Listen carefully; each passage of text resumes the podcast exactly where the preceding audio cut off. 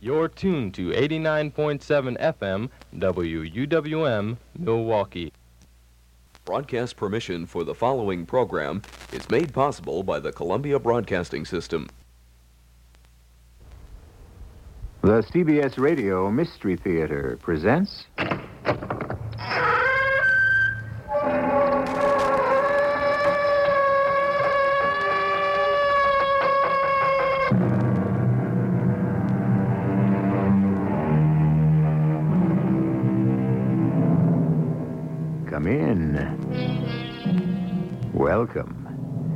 I'm E.G. Marshall. Welcome to another tale of the macabre. By definition, macabre pertains to a dance in which death leads skeletons to the grave. But on a broader basis, consider this. In the course of one's life, each of us picks up a personal skeleton or two which alter our futures just as surely as wind in the desert forms new dunes. Mrs. Randall, a wealthy widow, has such a skeleton in her closet, and his name so he claims, is Robert Lewis. Not that he goes now by that name. Not Robert Lewis. Anne? It is Anne, isn't it? I didn't quite catch your full name when we were introduced. Anne Hiller. And you're Nelson Potter. I had you pointed out to me. You didn't. I'm flattered, Mrs. Hiller. Oh, no, you're not, Mr. Potter. Not really. You're new here in our sleepy little Hanover, and you're, well, you're handsome and very striking. But why in the world you've singled me out, I, I, I don't know. it seemed obvious to me, and I was right. You have a look of intelligence in your eyes, you're very attractive. Well, thank you. Any woman likes to hear that, especially a middle-aged widow. But really, why?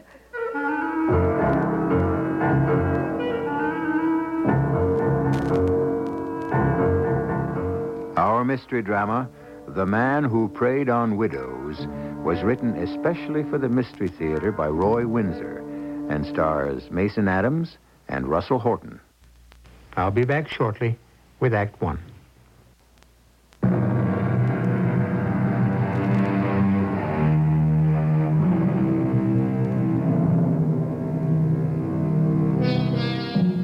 There's nothing unusual about a man who marries a widow, but a man who preys on them? And widows in their 50s and even older and with money have often been victimized. Their loneliness is a void which flattery and self-deception can fill. They are grateful for attention and confident that they are truly loved, which often simply isn't true. Sit down, Mr. Randall. Thank you, Lieutenant. We've located Robert Lewis. Oh, good work. Hard work. Mm, I'm grateful to you. And my mother will be, too, when she comes to her senses. I don't get it. She still feels the same way? I haven't seen her for two weeks, but I'll see her after I leave you. Last time I talked with her, there was no change. Mother may even think he'll still return. A professional bigamist? Yeah, I know, Lieutenant, I know. Sometimes I think she's become senile. That's not true. Mrs. Randall is anything but. Mrs. Lewis. Mrs. Robert Lewis. Uh-uh. It's uh-huh. probably a phony name, too. No, no, no, you're right. She's not senile. Just the opposite. Mother's intelligent and alert. But when I when I talk to her about Lewis, she just smiles vaguely, tells me not to worry about him. It's infuriating. She said, It's only money, Lawrence. I have plenty of that. Yeah, but that's not the point. I know your mother's one of the richest women in Philadelphia and prominent. But this guy comes along and makes a fool of her. Of all of us. I'm embarrassed. My wife's tired of answering questions about Mother and Lewis. you should hear my grandmother on the topic. Before Mother married Lewis, Grandmother urged her to see a psychiatrist. Oh, oh you're kidding. No, I'm not. Grandmother was, of course. She tried her best to ridicule Mother out of the marriage. Well, it didn't work. Nothing worked. She married him. He stayed around for over a year. And now he's been gone for two months. He's gone forever. You know that, and so do I. And I want him. We'll get him on a charge of bigamy. He makes a career of marrying rich women, rips them off and skips, and they're embarrassed about pressing charges against him. He disappears, finds another victim, marries her, and the cycle goes on. Well, this time we'll get Mr. Lewis, and I agree with you. That's probably a phony name, too. Hmm. Where is he, Lieutenant? You ready for this? Nothing would surprise me. He's up in Hanover. Oh? Where Dartmouth College is? That's the place. He calls himself Nelson Potter, and he's got an eye on a widow named Ann Hiller. Uh-huh. Have you warned her? Uh, we will. Don't worry about her. Well, why not? I, I don't want to see another foolish widow taken advantage of. She won't be. I can promise you that. Well, are you going to let her marry the man just to get him on a charge of bigamy? Ann Hiller won't be hurt. I guarantee that. There's something you're not telling me, Lieutenant. The police have to work this out their own way, Mr. Randall. You want Robert Lewis arrested and exposed. I want him convicted and jailed. For bigamy? That's right. We know a lot about Lewis. He's been recognized through a photograph in Palm Beach and in Denver. Different names, of course, but the same guy. We could convict him on past charges, but the problem is to get the women he married to come forward and testify against him. They won't. Too embarrassed. We won't have that problem with Ann Hiller. Well, how can you be certain? We are. To your mother, he's Robert Lewis, and she's still married to him. To Ann Hiller, he's Nelson Potter. She'll marry him, and we'll pick him up. Mm-hmm. But what if my mother won't cooperate? No problem. We'll prove that the man deliberately married two women, and that will land him in the jug. Yeah, but what about the other women you say he married? The ones who are too embarrassed to come forward? If they married They him, would deny it. Well, what about marriage licenses and ministers? We can't harass a woman into testifying against this guy when she doesn't want to. Even if one of them admitted marrying him, his name was X, Y, or Z, not Lewis or Potter. He's slippery. And he counts on the feelings of the women for him. Incredible. What's he got that we haven't got, Lieutenant? Oh, I wish I knew, Mr. Randall. I really wish I knew.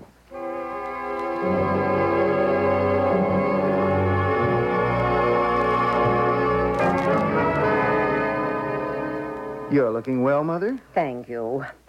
Would you like some tea? Uh, no, thank you. Sherry? No, no, not a thing, thanks. Oh, do sit down, Lawrence. Don't stand there like a prosecutor. Well, now, why would you say a thing like that? Now, let's not quarrel. You will admit that the few times you visited me in the past two months, you paced around the room and ranted gently about what a foolish old woman I've been. Mm-hmm. And you still can't see it. Oh, dear, can't we talk about something else? Robert Lewis is still my husband. You seem to forget that. Your husband was my late father, not the hypocrite you married a year ago. A crook who married you for your money, not because he cared for you. How do you know that? Mother, how can you ask such a foolish question? He came out of nowhere. He rolled his eyes at you. You fed your line of talk about He music was and art. well informed, Uh-huh. Lawrence. Books. He read a few books, homework, and fawned on you. It was outrageous. I want you to admit your mistake and help the police put Mr. Robert Lewis in jail. Why? Because he's a charlatan who preys on rich widows, a hypocrite, an amoral opportunist. Ever asked yourself if some rich widows want to be preyed upon? You can't be serious. Oh, but I am. But that's stupid. You're not stupid, Mother. How nice of you to say so. I really don't understand you. Well, then why bother about it? Haven't you anything else to talk about? I'm harmless. I don't think I committed a heinous crime in remarrying. For over a year, he lived here like a crown prince on the money you squandered on him. A fortune, I'm sure. I don't resent it. Why should you? Because you're my mother. And Lewis made a fool out of you. You may not know it, but there's a lot of gossip about you and Lewis. And, well, it's made Nancy and me very, very uncomfortable. We ignore it, but all the same, it's there. Yes, I suppose it is. I do regret that. I know how sensitive Nancy is to gossip. Apologize to her for me and suggest that if the subject comes up again in her presence, to tell the scandalmonger to telephone me. Either that or have her say that I am none of her business. But you are our business. I'm your son. Yes, yes, I know that, Lawrence. And may I suggest that you follow that same advice? Consider you none of my business? That's absurd. Dear, how unmodern you are, Lawrence. Isn't this the era of the emancipated woman? Can't I do as I please? Must I consult my son and daughter-in-law about every decision? Mother, if you'd only listen to us and to your friends. I did listen. And you talked twaddle. You're an old, foolish widow going on 60. He wants your money. You're lonely. He knows that and is going to take advantage of it. People will laugh at you. He'll rob you blind and skedaddle. Well, All true, of course. Don't you think I knew all that? You said I wasn't stupid, Lawrence. you're not, but you behaved stupidly. Everything you said was true. Robert Lewis knew that father left you a fortune. He planned to marry you. He did. I couldn't prevent it, and then he left you. So he did. Mhm, to marry another foolish widow with a lot of money. Well, that's news at last. Has he married again? He's about to. Robert Lewis now calls himself Nelson Potter. He's after a woman named Ann Hiller. Bigamy. He's a bigamist, Mother. And I am going to see that he's arrested and sentenced to jail. He wouldn't like that, Lawrence. Well, How can you be so so indifferent about it? Have you lost all sense of judgment? Values change. You really don't care what Nancy and I think of this, this, this, this farce you've made out of your life. Well, I really can't say that I do, Lawrence. If you were as wise as I am old, and if you had even the tiniest sense of humor, you'd smile with your mother about her, her rascal. Her rascal, her rascal, her scoundrel is more like it. No. A scoundrel is a villain. And Robert Lewis never was a villain to me.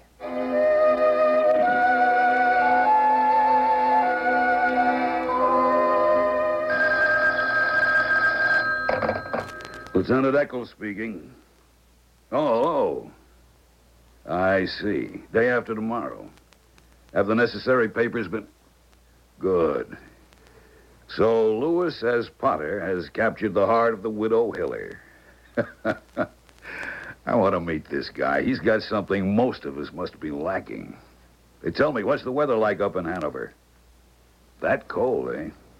Well, Mr. Randall and I will bundle up and be on hand for the ceremony. Now, you know what to do. Thank you. Good luck. Beats me. Lieutenant, I got your message. I left the office as soon as I could. He's marrying her day after tomorrow. Can you make a trip with me to Hanover? Of course. Fine. Then we'll have Lewis or Potter or whatever his name is in jail before the week is out. That's where he belongs. Hmm. I still don't like what's happening to Mrs. Hiller. Uh, why can't we just interrupt the ceremony? No, no, I want him to marry her. Then we've got him. It seems unfair to her. A dirty trick. I, I, I really don't like it, Lieutenant. Don't worry about it. Believe me, Mrs. Hiller won't be hurt. Oh, she's fallen for the She'll bum. recover. You know something that's puzzled me, Lieutenant? How does this guy work this marrying game? Now, why did he pick Hanover of all places? And how did he get to meet a rich widow who was ripe to get married? Good questions. We wondered the same thing. I can't answer why he went to Hanover. It's small, and from what the police there have told us, it's kind of an intimate, democratic place.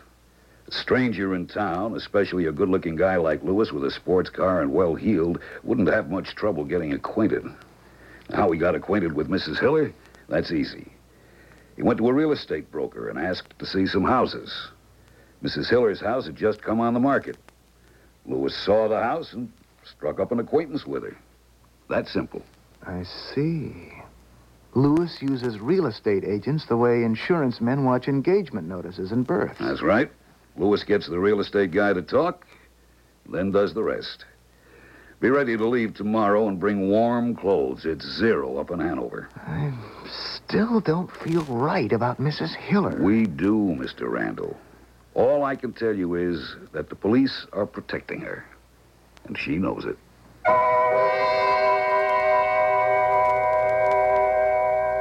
And there you have it. Robert Lewis, alias this, alias that, seems to have made a career of preying on rich widows. A widow and her money can be parted by an unscrupulous man.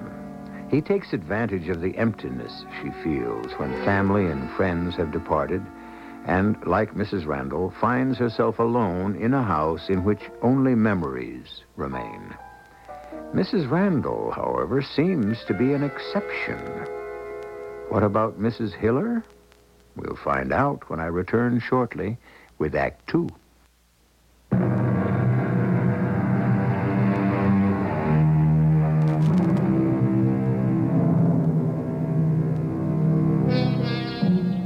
Over 300 years ago, George Herbert wrote, Marry a widow before she leaves mourning.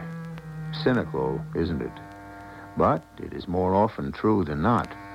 Death creates a void. For the first time since she married, as a matter of fact, for the first time since she was born, a woman finds herself alone. There are men who are opportunists, eager to fill that void. And Robert Lewis, now Nelson Potter, is that kind of predator. Marrying rich widows is, in fact, his unusual and despicable career. My darling Anne, how lovely you look. May I kiss you? If you care to. Care to. I love you. Hmm. That's pretty convincing, Nelson. Is anything the matter, Anne? I know. I know. You're having second thoughts. Is that it? Well, Darling, darling, we'll wait. A week, a month. I've been thoughtless, as usual. oh, you've never been that, Nelson. Thoughtless. Oh, yes, I have. I come out of nowhere into Hanover. I meet you, I rush you off your feet, and propose. You don't know much about me except how I feel about you. Who am I? Why am I here? Am I rich or poor, kind or cruel? Oh, Nelson, No, no, no, no, no. I'm serious, Anne, really. If I were you, I'd think twice, too. Oh, it embarrasses me to hear you talk that way. Darling, you have to be sure. Now, I know how I feel about you. I love you. I think you do. Why? I cannot say. Look at me. I have. Many, many times. You're handsome. Oh, perhaps. In a middle-aged way. I'm in my late 50s. Youth is far behind me. Let's not kid ourselves. With your good looks, women 20 years younger than you are everywhere, waiting to become your wife. Why me? May I tell you something? What can you possibly see in me a- a- as a woman? Darling, listen. He that loves a rosy cheek or a coral lip admires. But, Nelson, my cheeks aren't rosy, and my coral lips come from a stick. Please, let me finish. It's the second verse I had in mind when I wrote the poem for you. Time does dull the rosy cheek and the coral lip, but a smooth and steadfast mind, gentle thoughts and calm desires, hearts with equal love combined, kindle never dying fires. Where these are not, I despise lovely cheeks or lips or eyes. Oh, that's beautiful. And you wrote that? For you. It says better than I love you how I feel about Ann Hiller. Oh, my goodness. I've never had a poem written to me. I have something else for you, Anne. Yes? Whether you marry me or not, it's yours. This. From me to you, my darling. Oh, Nelson, a ring.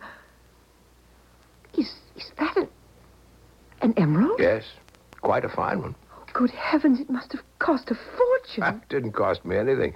It's filled with memories because it was my mother's. oh, She left it to me with the hope that someday I'd meet the woman who would wear it with grace and in pride. You, Anne. oh, it's beautiful. I hope you'll wear it. Put it on. It's yours without a commitment. I'll never meet another woman I'd ever give it to. Oh, well, I, I, I, I don't know what to say. It, it was just beautiful. It came to my mother from her mother. I don't know how old it is, but it's been in the Potter family for many years. Oh, it's extraordinary. Mother died two years ago. Oh, She was quite well to do. I'm an only son. she, she, she died a widow? Yes. Oh, maybe that explains your interest in a lonely woman like me. Not at all. From the first time I met you just two months ago, I've been drawn to you by your loveliness and intelligence. I was astonished to learn that you're a widow. It was my good fortune that you were still free. Oh, that's very nice of you to say. Uh, don't talk like an old maid, oh, Anne. I'm sorry. But you, you must have thought about your mother all the years she was alone and, and well-to-do. Oh, Of course, they are lonely, and they can be exploited. But of course, you wonder if I'm a fortune hunter. Oh, not really. But I have been proposed to before. Not everyone up here's a stick. Uh, there, was a young ski instructor. I don't doubt it. And he was just after your money, is that right? Of Well- course. Well, how can I put it? Either you believe me or you don't. When I say that I love you for you and only you yourself, that's all that I can offer. I have a small income from my mother's estate. My poetry pays practically nothing. So if you marry me, Anne, life won't be luxurious. Oh, nonsense. What about my money? I won't touch it. Of course you will. Money's a commodity to be enjoyed, and we'll enjoy it. Oh, I'm very well fixed with this fine old estate and sound securities, and there's a considerable amount of cash in the bank. Why, there's more than enough to provide us with a very comfortable life. Come in, Lawrence. Thank you, Mother. Well, twice in one week. What does your Nancy say about that? Why should she say anything? Because in her eyes, I am a pariah. You know that. A difference of opinion isn't going to keep me from seeing well, you. Well, I'm glad to hear that. But I wasn't certain. It's nothing against you, Mother. Both Nancy and I feel very strongly about Robert Lewis, and. Well, I'm going to do something about it. That's why I stopped by. Oh? You may make a fool of yourself, Lawrence. Not a greater fool than I already feel I am. Lawrence, let me appeal to you once more. Robert Lewis is everything you say he is. An opportunist who most certainly married me for my money. He enjoyed it for a year, left with some seven or eight thousand dollars, and surely will not return. Goodbye, Robert Lewis. The end. No, not the end. Think of the humiliation. Oh, don't be childish, Lawrence. Humiliation, oh. my big toe. I'm your mother. I'm also a woman. Now, during the nearly two years I was married to Robert, I felt alive for the first time since your father died. He was charming to me, attentive, considerate. He made me feel like a woman again. It was a pose. I know that. I'm not stupid. I know my money bought his love and companionship. And you see nothing wrong in that. Well, not really. I bought something I wanted. I knew it was slightly unreal, but idea, the idea of buying a. I enjoyed being married to Robert Lewis. I expected him to pack up and leave. He has. No regrets. Mm-hmm. Not even about the emerald ring. The. Well, that was rather a low blow. I, I wish you hadn't mentioned it, Lawrence. That's because you're still living a fantasy. Well, the rest of us see Mr. Lewis in a different light. I came over to tell you I'll be out of town for a day or two. Lieutenant Eccles and I are flying to White River Junction, then driving to Hanover. No? Oh, you did mention the other day that Robert Lewis is now Nelson Potter, is that right? That's right. And that he's engaged to marry an Anne something or other? That's right. And you and this policeman propose to march into the church and cry, Halt the wedding? No, no, I, d- I don't know what the plan is. Now, what right have you to prevent the marriage? The best right in the world. Oh. Robert Lewis is already married to you. If he marries again, he's a bigamist. And when he married you, he also committed bigamy. He belongs in jail. Tell your militant lieutenant not to involve me in your harassment because I don't intend to press charges against Robert Lewis. Not even for the recovery of the emerald ring? Well, I. I would like that returned, I must admit. It belongs to the family. Yes. Yes, I'd like to have it back.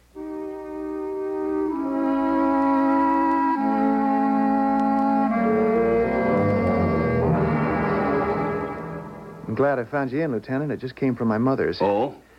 Yeah, I told her I'd be out of town for a few days, and the reason why. No reason not to. Unless, uh... Well, is it possible your mother might try to get in touch with Lewis? Ooh, I never thought of that. Neither had I.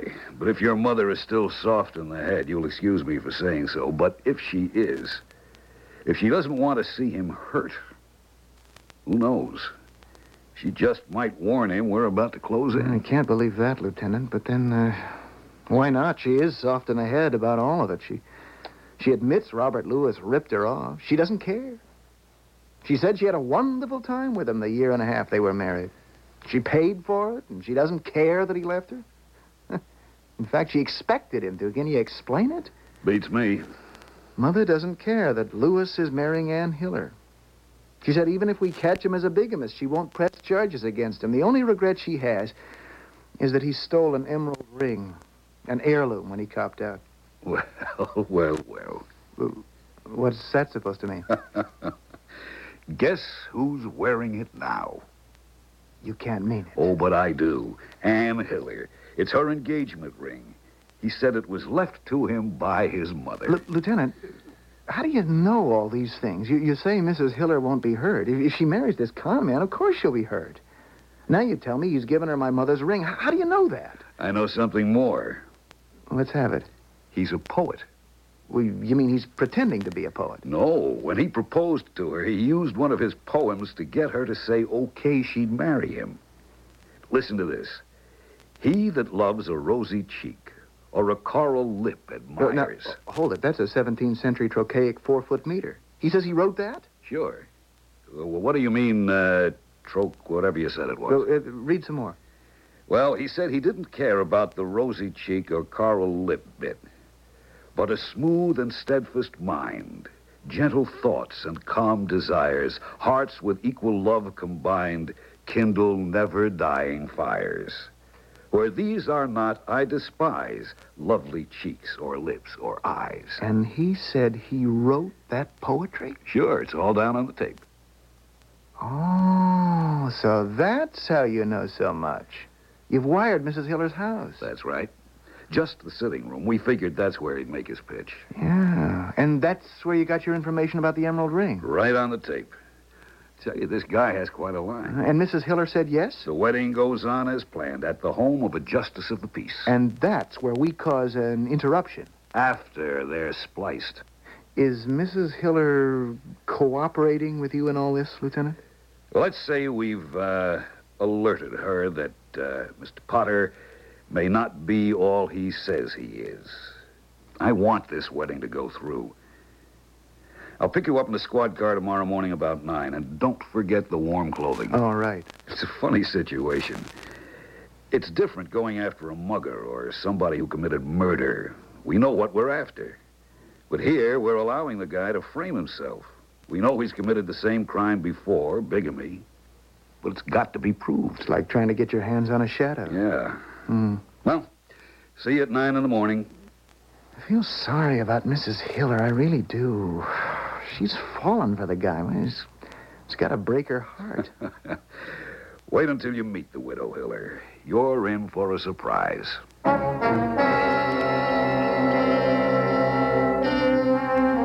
An unusual situation, you'll admit. Bigamy is a crime, no question about it. But unlike a robbery or a murder, where the person robbed or the family comes forward to the police, the victims of bigamy do not always file protests. Why? Well, there's a matter of embarrassment. What woman is willing to admit she's been made a fool of?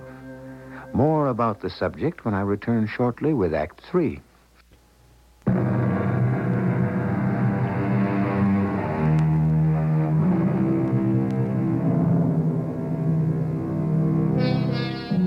It's not often that a married man consummates another marriage. When he has, it's usually been because he would be unable to obtain a divorce. All the same, there have been men with second families. But Robert Lewis, now known as Nelson Potter, is a different breed of cat. He preys on widows, rich widows, exploits them for pleasure and money, and then vanishes. He's made a career of preying on widows. Now, with the help of the police, the son of one of Lewis's victims hopes to bring that career to an end. Now, Mr. Potter, uh, please be seated. Thank you, Judge. The lady said yes. Did she? Well, you're a lucky young man. Congratulations. Thank you. She's a marvelous woman. Uh, now that I've heard your good news, I expect you've got a date for me to perform the service. Tomorrow afternoon at four. Ah, it's fine. Uh, I'll open a bottle of champagne I reserve for occasions like this. This check will cover a gratuity to you and several bottles of champagne. One hundred dollars. What? My goodness, that's very generous of uh, of uh, uh, both of you. I, I see it's made out by Mrs. Hiller. She insisted. Ah, well, uh, she has it to spend. Yeah, yeah, and Hiller's a wealthy woman. But like all good New Hampshire persons, frugal. Uh, this is much more than I'd expected. I, I, I thank you, sir, sincerely. You're welcome. There's one other thing that you could do for me, Judge. Oh, yeah, yes. Well, what is that? I uh, don't want to drag somebody off the street to act as a witness. Oh, well, my wife will be one. Uh, she likes champagne. Uh, As for the other, now leave that to me. A, friend of mine named Eccles will be only too glad to stand up for you. Thank you. I haven't lived in Hanover very long, so I And don't. I understand. Uh, life's odd, isn't it? You know, it's uh, not a- an original statement, but it's a true one. Uh, what I mean is, you dropped out of nowhere and right into the arms and affections of Anne Hiller. Perhaps destiny does shape our ends. Uh, uh, by the way, if it's not impertinent, uh, where did you drop in from, Mr. Potter? Florida. My mother lived in Palm Beach. She died a few years ago, and I've drifted around since then. Ah, uh, well, it's been uh, pleasant talking with you. Uh, uh, thank you for this generous check. And I'll see you and the bride to be at four o'clock tomorrow. Thank you, Judge. No, no, don't bother to show me to the door. I'll let myself out. Goodbye. Goodbye.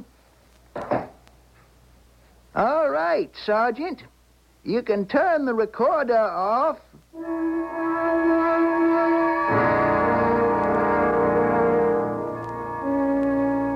Oh, darling, My lovely Anne. It's all set. oh, I'm shaking all over, Nelson. Ah, no, no, no. Oh, isn't that foolish? A middle-aged woman about to marry again, and I've got the jitters. Relax. The JP's a nice old bird. The check knocked him over. He'll have champagne for us, and he's taking care of a best man for me, someone named Eccles. Oh, how nice of him. Service is at 4. By 4.30, we'll be on our way. Oh, you, you picked up the airline ticket? Right. White River Junction to Boston, and then nonstop to Nassau and the warm Caribbean. Ah. Beautiful sand, moonlit nights, dancing, everything. I want this to be the happiest time of your life. Oh, it will be. There's only one thing wrong. Oh? I don't like sponging off you, Anne. You paid for the tickets in advance. You're paying for the entire honeymoon. Oh, why not? I've got the money. But I'm not destitute. This should have been my expense. Oh, don't be foolish. After tomorrow afternoon, what's mine is yours. How else can this be a marriage of equals? In fact, darling, I've already transferred a substantial amount of money to an account at the bank in your name. Now, what do you think of that? I can't get over you, my sweet Anne. I really can't. It's one surprise after another. And there are others in store for you. I I mean, did, did you know I am an expert swimmer? I'll show you a thing or two in Nassau. You do swim, don't you, darling? Oh, sure. Not very well. I'm no expert. Oh, you're not? And you come from Palm Beach? I thought everyone from Florida swam like a fish. Palm Beach. Oh, yes, of course. Yes, but I, I wasn't born in Palm Beach. My hometown is a little place in Indiana. We ah. had a, a farm. Ah, oh, yeah. When f- father died, my mother moved south. I was, oh, in my mid-twenties, and I moved there with her. I worked in a bank. Oh, I can swim, but not like a native Floridian. Then I'll teach you. Now, darling, take me in your arms and tell me you love me. It's beautiful, Lieutenant. Yeah, nice view. Mm, this is a wonderful old inn. The sun setting against those old Dartmouth buildings, the snow in front of us. My, it's a picture postcard, just lovely. And cold. Must be zero out there. Yeah, and out there, somewhere, poor Mrs. Hiller's about to become the next sacrificial lamb. I wish you'd stop that, Mr. Randall. Mrs. Hiller is no such thing. She knows that. There's something very fishy about all this, Lieutenant. I've said that before. You'll know everything soon enough. Excuse me. Uh, the, the police? We'll see. Lieutenant Eccles? Yes? Sergeant Morrissey. Justice of the Peace, Morrissey? Yeah, that's right. Well, come on in. Glad to meet you. We can't thank you enough for your cooperation. Glad to be of help. Meet Mr. Lawrence Randall. His mother is married to the bum. Oh, how do you do? A pleasure. Mr. Randall, this is the man who is performing the service tomorrow. Oh, but uh, how can Sergeant Morrissey be a justice of the peace? He's retired and he received an appointment. He's licensed to perform the service. Well, even though he knows this man is already married? He knows that from us, not of himself. As far as I'm concerned, Ann Hiller and Nelson Potter will be married by me tomorrow at four o'clock. The lieutenant here will decide what happens then. Oh, and uh, by the way, Lieutenant, uh, you're going to be his best man. oh, that, that's great. Does this man know what he's doing to that innocent widow? Look, Mr. Randall, for the last time, this problem's being handled by the police. We don't want any interference. Sergeant, I'll be at your house tomorrow before four. The equipment is working? Works just fine. Uh, good night. Oh, oh uh, I almost forgot. That poem uh, this bum said he wrote. He that loves a rosy cheek, that one? Yeah, I, I checked it with a young English teacher at the college. Took him a few minutes. Uh, then he found it. Some English character named Thomas Carew. Yeah. Can you imagine Potter trying to pass it off as his own in a community like this? Yeah. uh, see you tomorrow. Okay, good night. Thomas Carew. Mr. Lewis is a very, very slick character. Tell you what, you'd like to get some dinner, and so would I. I hear there's a good restaurant about 15 minutes north in Lyme. Keep your collar up and your hat pulled down when we walk through the hotel lobby, and we'll risk having dinner up there.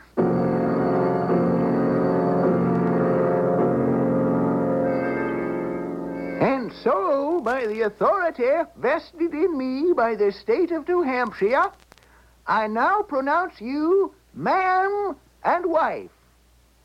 You may uh, kiss the bride, Mr. Potter. Will I ever? Mm.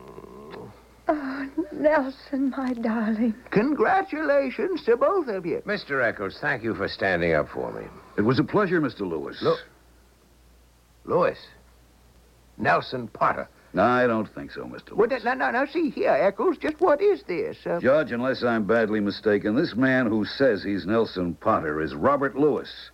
And he's already married to a woman who lives just outside Philadelphia. Nelson. That's not true. Judge, who is this man? I'm Lieutenant Eccles of the Philadelphia Police Department. Nelson. We're getting out of here, Ann. I don't know what kind of a trick this guy's trying to pull, but you're my wife, and we'll fight this crazy accusation. With every cent she's got. Right, Lewis? How dare you pull a stunt like this? It's no stunt, Lewis. Potter. Nelson Potter. Hogwash. Come in, Mr. Randall. Nelson. Shut up. Hello, Mr. Lewis. You. Quite right. You married my mother over a year ago and disappeared about two months ago. You're a bigamist, Lewis. How many times, I don't know. But this time you've been caught. Sergeant Morrissey here. The justice of the peace is a S- Sergeant Morrissey? That's correct. Uh, I'll finish what the lieutenant was about to request. Sir, I'm placing you under arrest. You'll never keep me in jail. Mrs. Randall won't press charges against me, and neither will Ann. I love Ann. I've never really loved another woman. You may arrest me, but you'll never hold me. I know Ann loves me, don't you, darling? No. What? You see, Nelson, two can play your game. We set a trap for you, and you got caught. What are you talking about? I'm Nelson Potter, and you're Ann Hiller, and we're married. You're my wife, and we're going to Nassau for our honeymoon. Sorry, Nelson. The marriage is null and void because you're already married. You sound so different. Not kind, not warm, but hard, harsh. In the line of duty, I can be many kinds of person. I don't understand. I am a policewoman.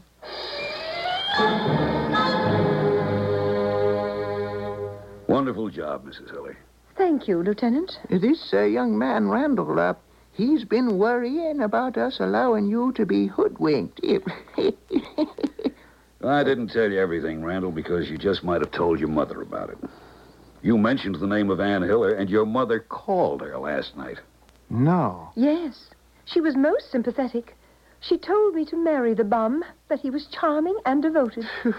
Mother really is senile. No, she's not. I understand. She was lonely. But he didn't love her. He pretended to, and he did a good job. Oh, he could charm a bird off a branch. I really liked him. You don't mean that. Oh, but I do. He made me feel like a woman. Well, you can say that in this day of emancipated woman?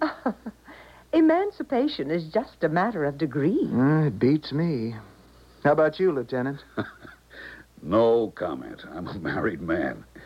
I guess what Lewis has that we haven't got is a bedside manner. You'll have a hard time practicing it in the jug.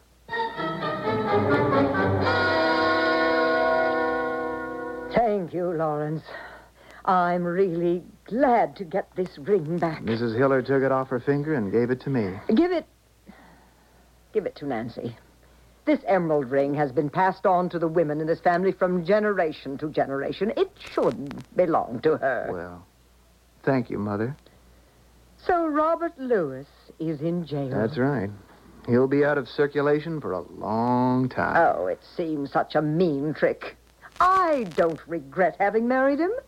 You'll never understand that, will you? Mother, he's been abusing widows for years. Has he indeed? I wonder if they feel that way about him. Hmm. Oh, one other thing. May I speak to lawyers about annulling your marriage? Why not? Robert won't return to me. He has too much pride. And if my marriage to him is annulled, your stuffy sense of what's right and proper will be satisfied. Yes, yes, go ahead with the lawyers. And when the papers come through, perhaps Nancy will come to call on me with my grandchildren.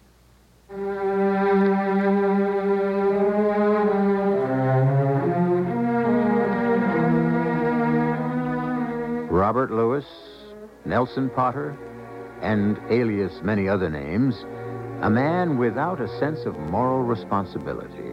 But if you believed Mrs. Randall and even that policewoman, Ann Hiller, a man with enough charm to compensate for what you and I, I hope, would find to be a defect in his nature.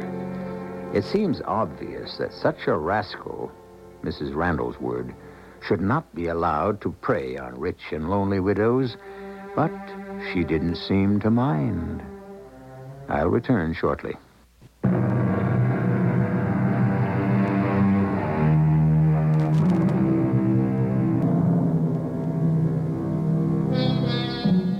The Defenseless Widow, an interesting study.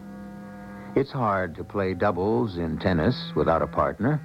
It's hard to say goodnight after an evening of bridge and return to an empty house and a meal to prepare just for yourself. This is loneliness, a void to be filled. Sometimes it is, happily. Sometimes, as we have heard, a man will exploit that loneliness. Perhaps companionship is worth the cost. Our cast included Mason Adams, Joan Shay, Russell Horton, and Jackson Beck. The entire production was under the direction of Himan Brown. This is E.G. Marshall inviting you to return to our Mystery Theater for another adventure in the macabre. Until next time, pleasant dreams.